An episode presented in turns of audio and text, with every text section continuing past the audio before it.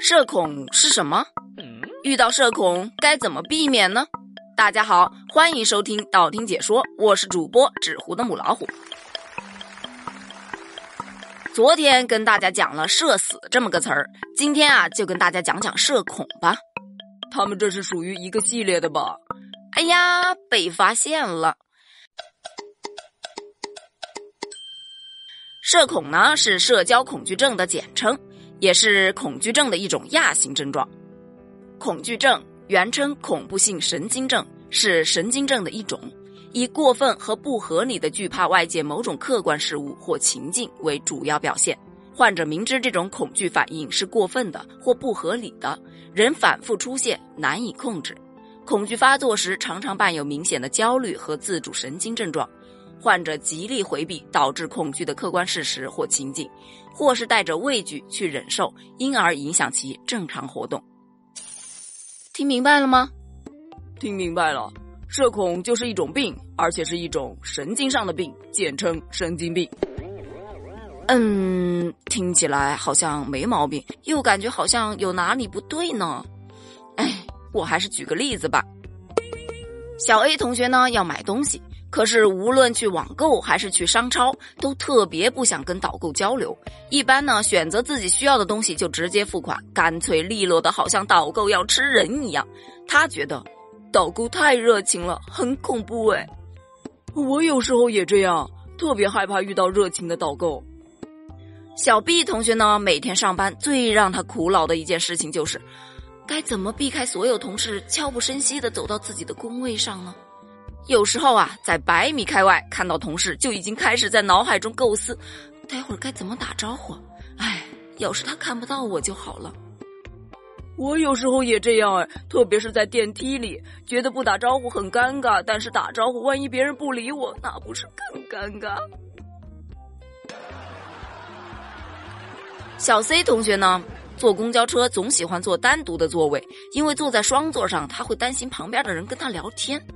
看到有老人上车，哪怕他想让座，也绝不会大声的喊：“嗯，您来这儿坐吧。”而是等老人走到他旁边，默默的站起身走远。我有时候也这样哎，所以我选择打车。当然，打车的时候如果遇到特别爱聊天的司机，也是一种痛苦。小弟同学呢是自由职业者，每天在家工作，不论是公事还是私事，能用文字解决的绝不用语音，能用语音解决的绝不打电话，甚至。听到电话铃响起，都会觉得哎，很烦躁。哎哎，我也这样哎，特别是当你以为是有正事儿才接的，结果发现是推销电话，恐怖。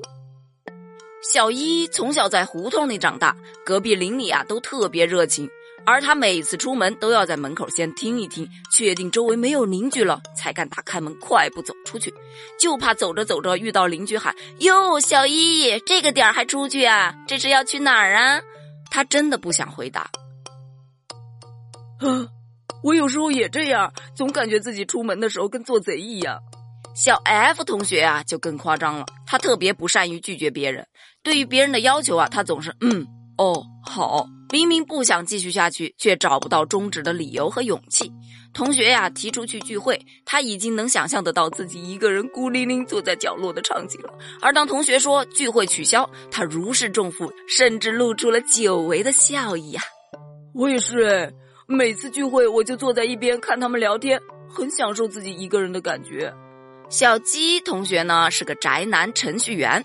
他每天除了码代码就是打游戏，唯一与外界的接触就是开门取外卖。劳动节五天假，他就在家待了五天，他很享受这样的假日。我也慢着，你不会五一也在家待了五天吧？你觉不觉得自己有点问题啊？我不觉得呀。可是你看社恐的几个典型案例，你都不会吧？难道我有神经病啊？呃，这是你自己说的啊，我自始至终都没有说过。那我该怎么办啊？不怎么办？其实社恐是当代人的流行病了。以前的邻居啊，不说全认识，十之八九还是有的。现在人的邻居可能住了好几年，你连旁边是男是女都不知道。所以啊，真的这不是什么大事儿啊。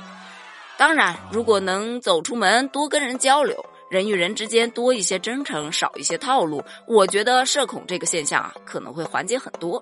所以，来跟我一起大声呼喊。我爱这个世界。我看出来了，有神经病的是你，不是我。道听解说，不要道听途说。小伙伴们，欢迎订阅、关注、评论、点赞哦！我们下期再见。